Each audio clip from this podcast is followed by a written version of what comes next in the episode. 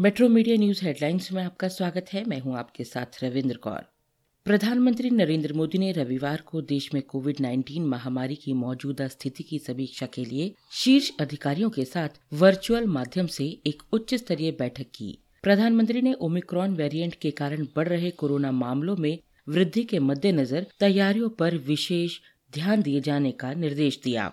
पिछले सात दिनों में 15 से 18 वर्ष की आयु के 31 प्रतिशत किशोरों को पहली खुराक दी जा चुकी है। प्रधानमंत्री ने किशोरों की वैक्सीनेशन को तेज करने को कहा। इसी के साथ साथ उन्होंने जिला स्तर पर पर्याप्त स्वास्थ्य सुविधाएँ सुनिश्चित करने को भी कहा। देश में रविवार को नए कोरोना केस मिलने का आंकड़ा डेढ़ लाख पार कर गया। तीसरी लहर में पहली बार एक दशमलव सात पाँच लाख से ज़्यादा डेली केस सामने आए हैं। संक्रमण के एक लाख अठहत्तर हज़ार नौ सौ अड़तीस नए मामले सामने आए हैं। इसी बीच 24 घंटे में 327 मौतें कोरोना के चलते हो गई हैं। दिल्ली में पिछले 24 घंटे में बाईस नए कोरोना मामले मिले हैं, जबकि पॉजिटिविटी रेट तेईस दशमलव पाँच तीन प्रतिशत पर पहुँच गई है।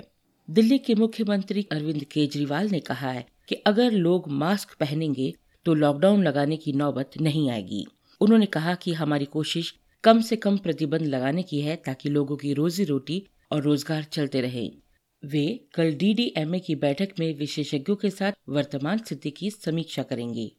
महाराष्ट्र में रविवार को पिछले 24 घंटों में कोरोना की चवालीस नए मामले मिले हैं, जबकि इस दौरान 12 मरीजों की मौत हुई है। प्रधानमंत्री नरेंद्र मोदी ने रविवार को ऐलान किया कि सिखों के दसवें गुरु गुरु गोविंद सिंह के चारों बेटों को श्रद्धांजलि देने के लिए इस साल से 26 दिसंबर को वीर बाल दिवस के रूप में मनाया जाएगा। प्रधानमंत्री नरेंद्र मोदी ने गुरु गोविंद सिंह जी के प्रकाश पर्व के अवसर पर ये घोषणा की।